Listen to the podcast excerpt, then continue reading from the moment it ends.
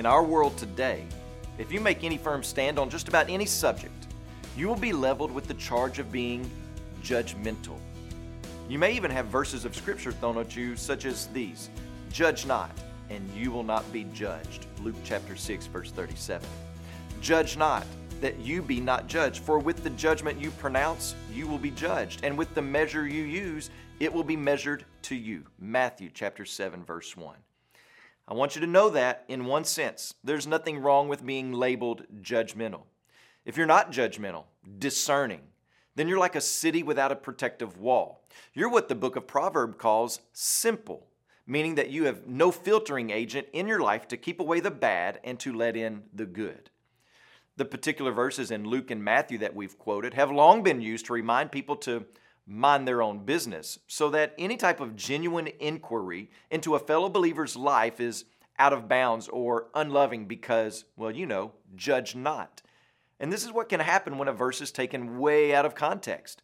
The intent of these words of Jesus are not to forbid the right use of godly biblical judgment and discernment or church discipline.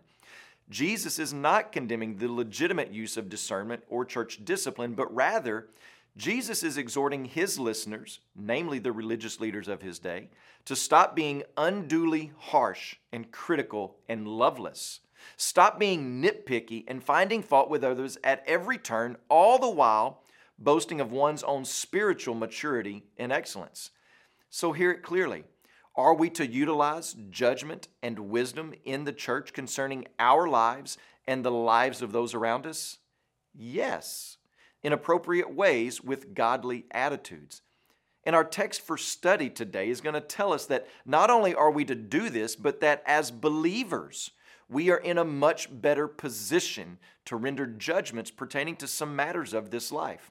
So, did you hear that? When it comes to matters of church life, of matters pertaining to life in the here and now with the brothers and sisters in Christ, we are in a better position to judge someone than those outside of the church.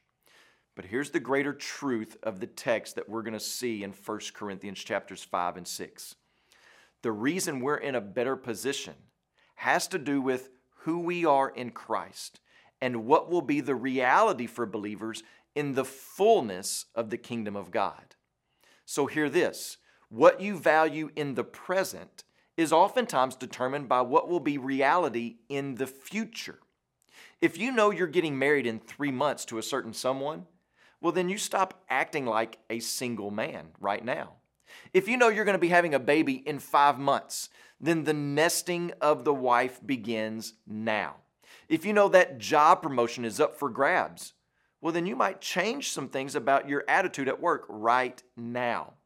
Realities of the future shape the values of the present. We're going to see this play out in the days to come. But as you pray today, please remember Jamshed Hadiyat and his family, our missionaries in Georgia. And also remember the Russian Life Word broadcast that's heard throughout Russia and the United States.